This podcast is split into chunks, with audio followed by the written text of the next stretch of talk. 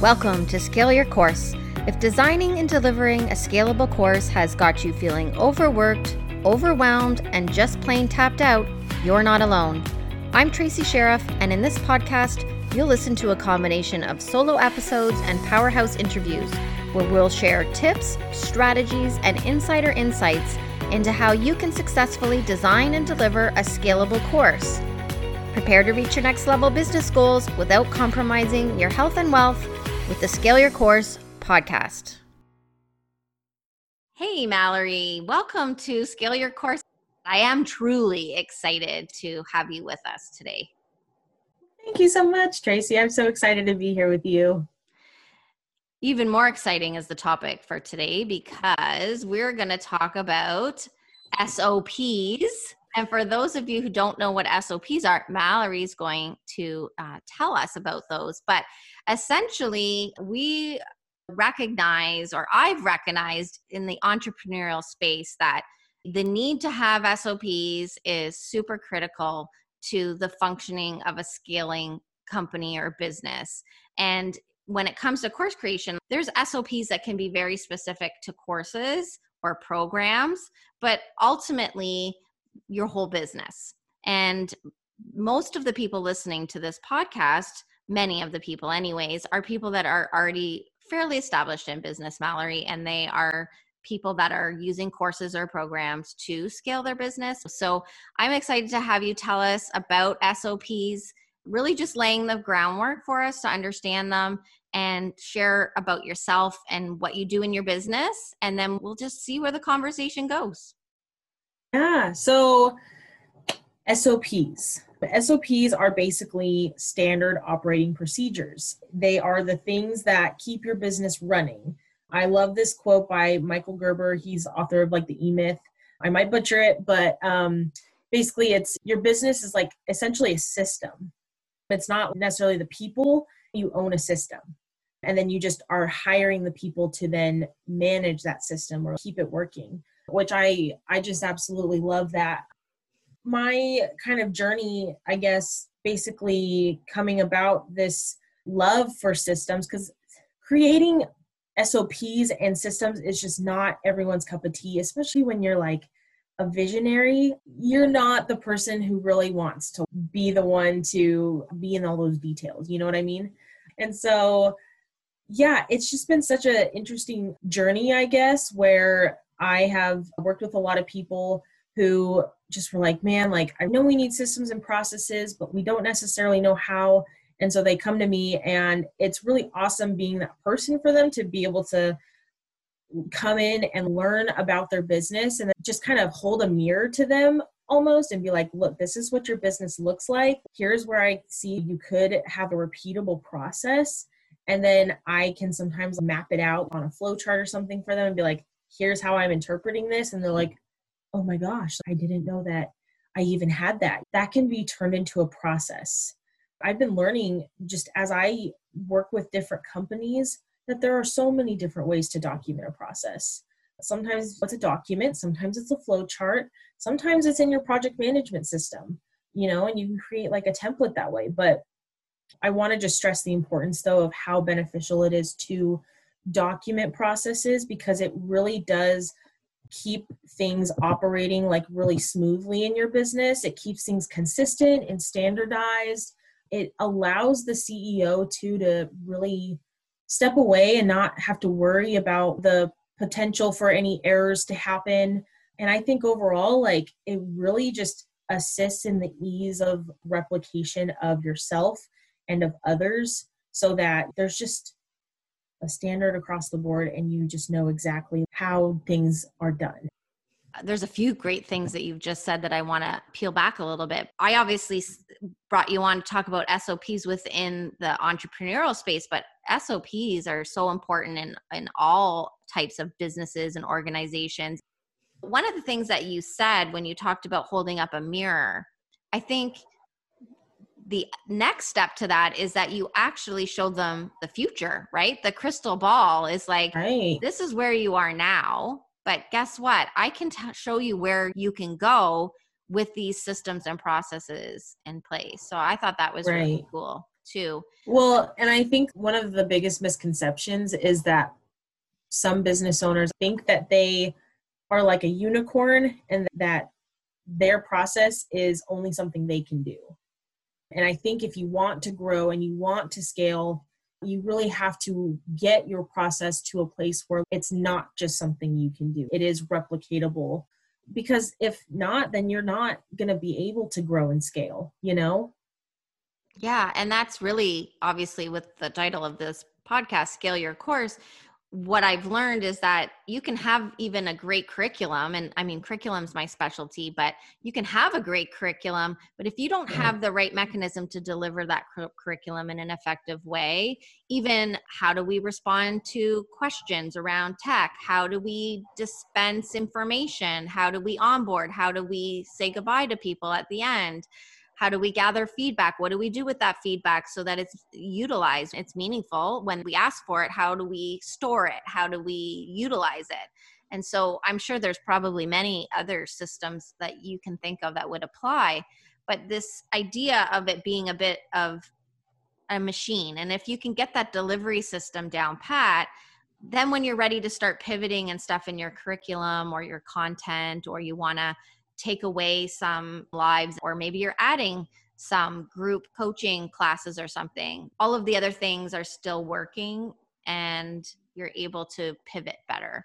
And that's really what scaling is is preparing to take on more people but you want to be doing it more effectively and efficiently. So, can you share with us a little bit about, you know, where you see people going wrong when it comes to their SOPs, whether that be those that don't have them at all or people that have them but really don't fully understand or have applied um, the right approach. Right. So, oh gosh, so many things come to mind. Where do I even start? I think one of the biggest things I see happen is impatience um, with actually documenting the process. When any business owner has to document a process and that's not their natural strength. It sucks. Like it's messy and it's really difficult to make yourself sit down and actually think through the process. But here's even something that i'm kind of implementing more into my own life. When we don't slow down we're not going to accelerate. So like the other day it was funny. Um i was talking with my mom actually and she was telling me how she was getting this presentation ready for something and they had just changed everything. Like they had just updated the platform and all this stuff and she was trying really hard to get her thing done but she was like struggling through it because she was like trying to learn as she was doing it. I was like mom you know if you slow down just to learn how the new platform works you would go a lot faster afterwards like in your work you know and so that's kind of like just kind of an example of what i mean like slowing down actually helps you accelerate faster because you're slowing down and you're really thinking through the process um and you're actually taking the time. And know that it does take time. Like it is a labor of love. But man you know if it takes you like a year or so great. That's like a super intentional time that you're really slowing down to really make sure you have processes. And then guess what? After you have those processes, you're going to scale like 10x.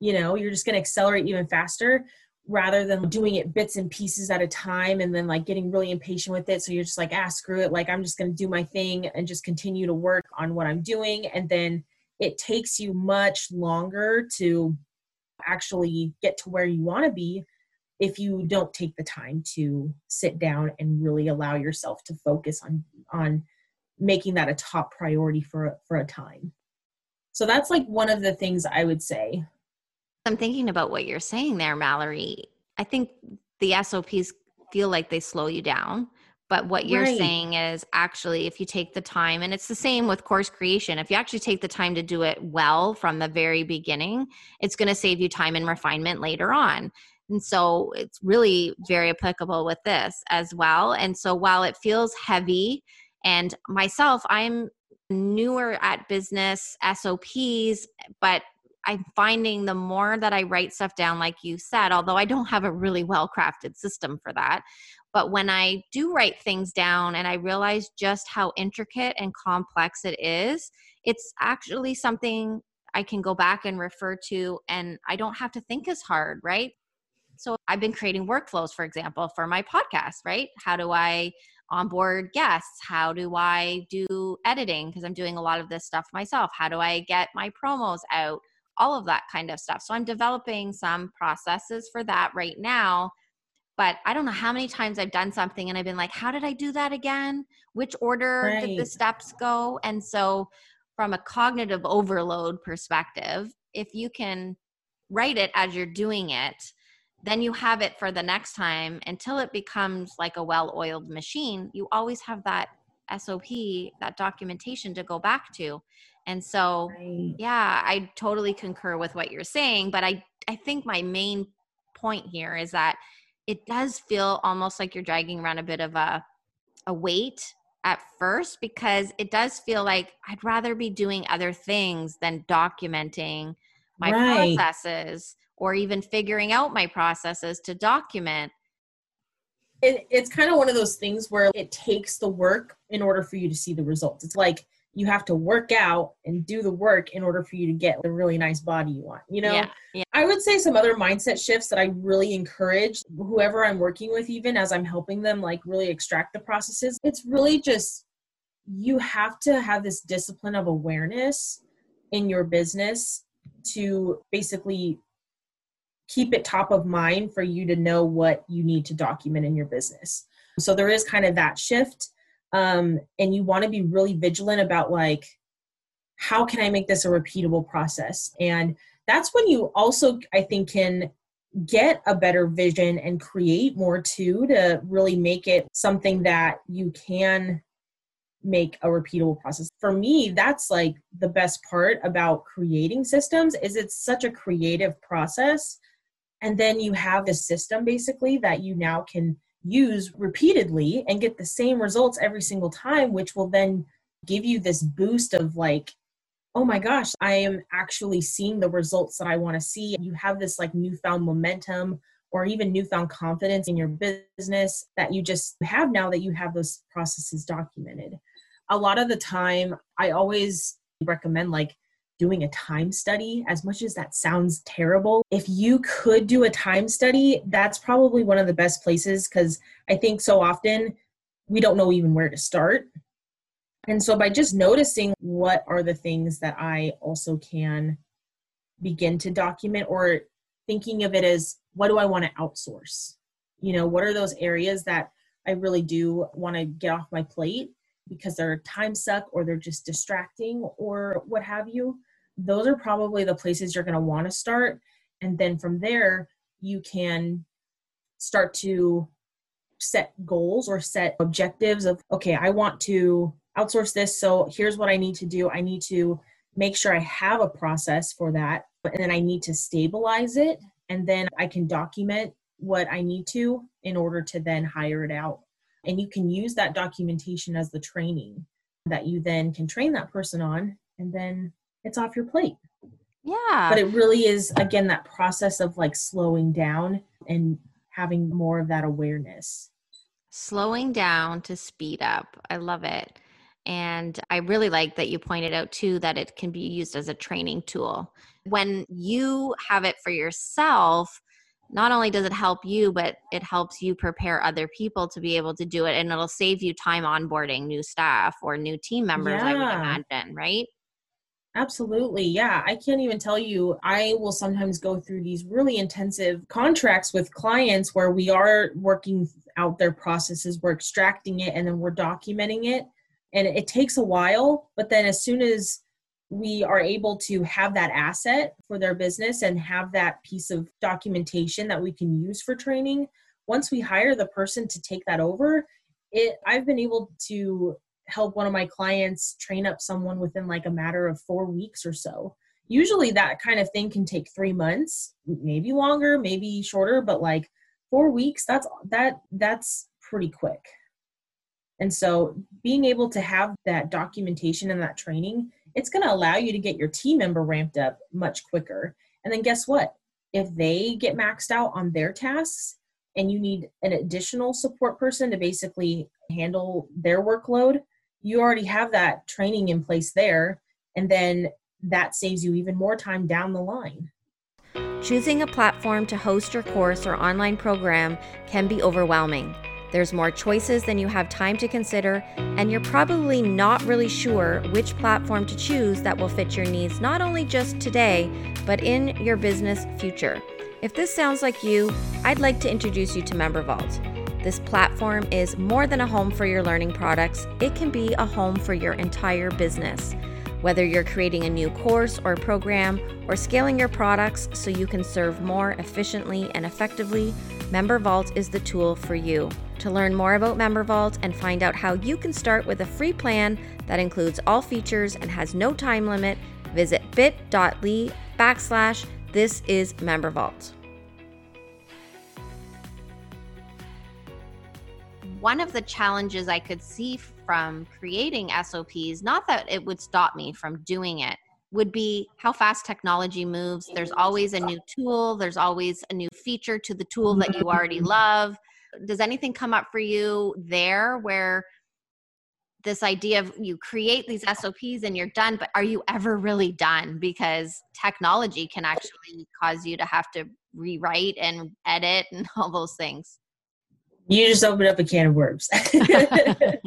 okay, that's a great point because one thing you have to know about your SOPs is they are living and breathing, which means you do have to update them on a regular basis.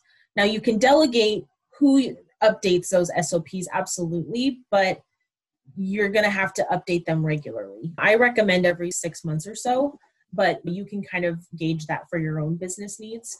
But one thing I will say, I feel like there's like common wisdom out there that I really disagree with when it comes to documenting processes, and that is using videos to just document the entire process basically and then having that be like your your SOP.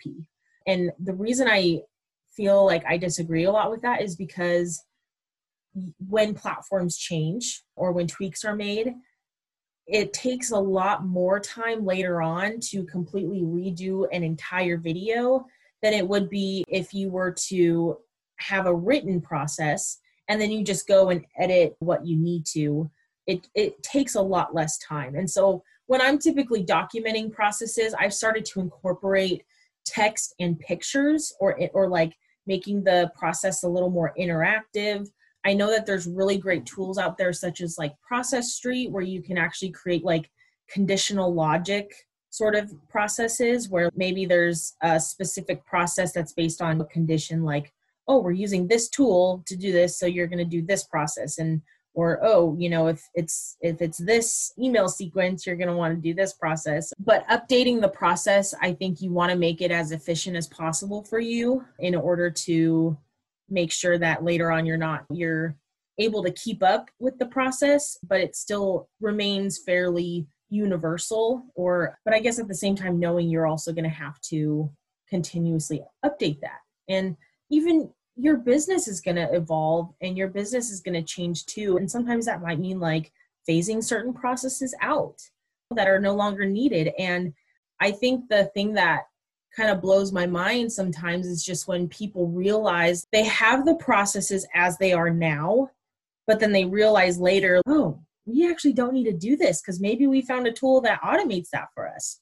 Or maybe we like found a better way to do it where like we were just able to eliminate it and we found it wasn't necessary so sometimes you can look back on your processes too and see that they can give you insight into better ways of doing things in your business as well. That's a really good point, which leads me to ask you when you get a request from someone to help them with their systems, what is your first step in understanding what they need? Planning. We always sit down and plan out what the future is going to look like in their business. What are the future roles they want to hire? Let's like map out your org chart and let's get really clear on also the areas that you're currently doing and what areas you are passionate and proficient in. If you're proficient in it but not passionate, let's eliminate that. But if you're like passionate and proficient, keep it. And it's also a way for you to decide what's a distraction, what's your zone like of genius basically that you need to be operating in, what are the areas that you are just disinterested, and then what do you really hate doing. And so evaluating those different areas and then doing what Mike Michalowicz calls like a trash trim transfer, where you're basically looking at, okay, here's my main thing that I want to be doing. What are the things keeping me from doing those things? And how can I either trash it, which is basically get rid of it altogether, trim it, which is cutting down on the amount of time you're spending doing that thing, or how can I transfer it, which is basically outsourcing. And so I kind of walk through something similar um, to that with clients Again, we also map out the org chart. I'll typically go through a process too where I really am getting an overview of their business and mapping out like their ecosystem, if you will. And that can look like just the whole process from the entry or like the marketing and then the the sales the nurture the delivery and then the retention and upsell. So that's a whole entire process from start to finish. And that can build out their entire ecosystem. And then every other process that goes into that is just the supporting process or just the i guess the procedure for the process if that makes sense. Like it's the step by step details you need to follow in order to make the entire process flow. Yeah that totally makes sense. I love what you said about the passion piece of it, really knowing what lights you up. And also, I think it would be important to understand what roles you need to take in your business versus what roles you might like to do, but actually are taking away from what you need to be doing because there's certain roles that every CEO or business owner has that no one can replace. So knowing what those are are really important. But what I'm thinking about right now is if you've said it can take a year as an example maybe that's with someone doing it on their own but let's just use a year just for the sake of using a year. If it takes a year to do the planning and you realize okay to get to this point we're going to need a year of doing this. And so we're going to have a step by step approach to it. How do you determine where to focus your time and energy? Is it at the very beginning like let's just do it from a to z? Or do you help them pick a spot in their business that really feels really broken to them right now? Let's get the processes down pat for that. So how do you decide where to start again kind of going back to just that whole figuring out what your distraction and your disinterest areas of your business, really identifying those, and then saying, okay, these are the areas I want to outsource first. Okay, great. Let's essentially think through all the things that you have to do for that process. And usually it's the areas that you might be really really good at doing. Just you know the process like the back of your hand and it's something you do regularly but you just are i, I don't want to do it. Like i have no desire to continue doing that because it's taking me away from what i really want to be doing. Those are probably the areas that you want to outsource first because one you know those processes the best and they're kind of the low hanging fruit if you will and those can be documented the fastest. Those are the easiest to hand off. And then we can plan to then outsource that. So there's kind of like this motivation to get that off your plate faster and to document it so that you can outsource it. But I would just say sometimes you don't really know. I would say you really just want to start training yourself to just make it a habit to be more aware of what kinds of things you could potentially document or what kinds of things are those repeatable processes. And then as you think of them, make a mental note, write it down, put it somewhere so that you know, oh, okay, I really do have things in my business I can document. And that's kind of going to be your starting point. Thank you for clarifying that. I think you you tried to make that clear, but it wasn't clear for me in the moment, and I really needed to know if there was a certain order we had to do things or not. Right. So I think it really is very independent, depending on on who you are and what is happening in your business. So that's great. It gives lots of flexibility for people, and it's not a prescribed way of doing things. You have your processes that you use to help your clients get to where they need to go, but there could be various things that you focus on first. So that's great.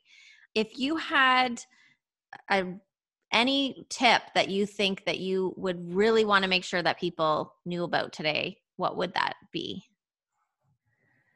That's a great question. I would have to say one thing that really comes to mind is especially when you are working on creating processes, having too many exceptions to the process is uh-huh. probably the biggest thing that I have personally experienced working on a team that has probably been the biggest detriment because it has caused so many issues further on down the line. Um, and what I mean by that is so, you know, as a service provider, for example, if you have a client coming into your business and you're going to offer them services but maybe you're onboarding them in a different way every single time. It's like a unique situation or like it's a conversation between the two of you because it, you're trying to make exceptions for them. That will sometimes make it really difficult for you to be able to outsource because, again, you're having a different process every single time and if you're trying to outsource it, the information is not going to transfer every time, or you're going to have to constantly be remembering, like, wait, what was the conversation? What did we say we were going to do? Whereas if you have one specific way that you're doing something, that's going to be the most beneficial, especially when you're trying to scale and you're trying to transfer this process to someone else. Now, I want to make a clear distinction though, because I, especially lately, I've been learning there is a difference between a process that has too many exceptions that can be a bad thing like i was explaining but then there's also something that i would say is called dynamic process where that's when there are so many different variables to your process and then you kind of need to make sure to include all those different variables but you're still able to communicate it to the team member you're transferring it to don't get me wrong, I understand that there are businesses that just have a lot of moving pieces that change a lot. But I think I'm more speaking about the things that can be processes that is just like, here's the one way we're going to do it. And we're not going to make any exceptions to it because when we do make exceptions, there's a lot of room for error that come with it. So, hope that distinction is clear. But that's, I think, the biggest thing that I've run into that you want to be really vigilant about eliminating from your processes is just having too many exceptions to it.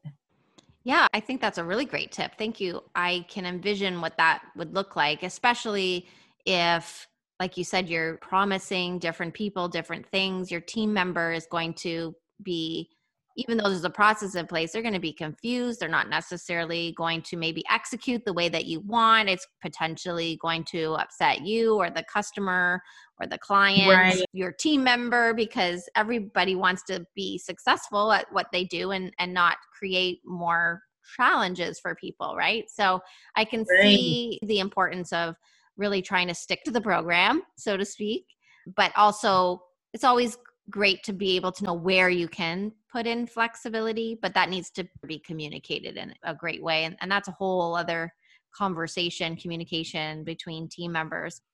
So, I mean, you've embedded some really thought provoking things for me. I mean, I'm pretty new at the the SOP side of things and I'm hopeful that there's some takeaways for those that are kind of in the weeds, so to speak. I've been in a few masterminds lately with people who are at the stage of business, whether that be their course creators or their um, service providers, and they're mm-hmm. really recognizing that without these systems, they're not going to get to the next level. And sometimes recognizing what's broken can be hard on you, right? Realizing that there's right. a lot of work ahead but you've at least provided us some tips on on where to start and some really great things to avoid doing Can you tell us a little bit about where we can find you and, and what you're doing in the space right now and how you help others? Yeah, absolutely. So, most of my social medias are Mallory Joy Co. And that includes Instagram and I believe Facebook as well. If not, it's just Mallory Joy.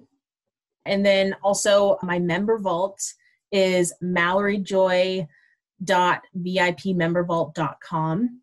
And actually, there I do have an SOP bundle uh, freebie for you guys. So if you want to basically get my SOP template that I use, as well as like my database for you to basically store kind of like a library of all your SOPs, that is definitely something I would highly encourage you to check out. And yeah, that's basically where to find me. I know what I'll be checking out for sure. it's your bundle. That's exactly what I need as a starting point. And sometimes we do, we need someone to help us get us started. But then if we have a really complex business or a lot of moving parts, like you said, hiring someone like you to do some of that work with us is going to probably shorten the distance to the completion part of it what would be a reasonable time frame that you would work with a client mallory it depends on where they're at because I run a full service business where I actually will help you first create the system, help you stabilize it, then we document it, and then we hire and outsource. So, really, it depends on where you're at because sometimes when we're creating the system, that can take a really long time. But if you have all the systems already, you just need them documented. It can take me like three months. But if it's like you need help creating the system, depending on the scope, it can take a different amount of time for everyone. Mm-hmm. Makes sense. Makes sense. So thank you so much, Mallory. It's been great chatting with you, and I look forward to chatting with you again sometime soon. Thank you. I had so much fun talking to you today, Tracy. Me too.